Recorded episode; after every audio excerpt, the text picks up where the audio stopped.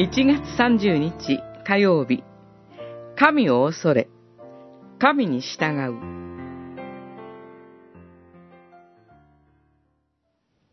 あなたたちは、この民が同盟と呼ぶものを何一つ同盟と呼んではならない。彼らが恐れるものを恐れてはならない。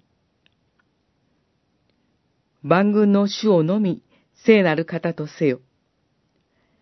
あなたたちが恐るべき方は主。見前におののくべき方は主。イザヤ書八章十二節十三節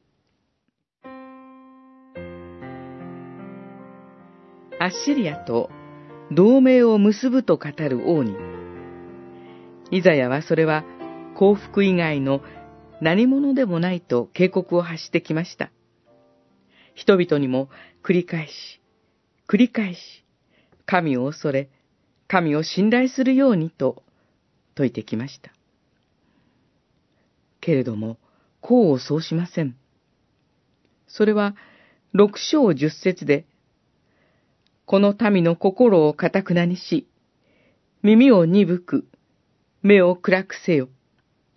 悔い改めて、癒されることのないために、と言われていた通りです。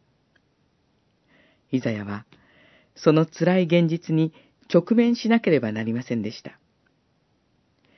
それでも、イザヤが待ち望んでいたのは、自分と同様、イスラエルの家、ユダの民が罪を悔い改め、清められること、救われることでした。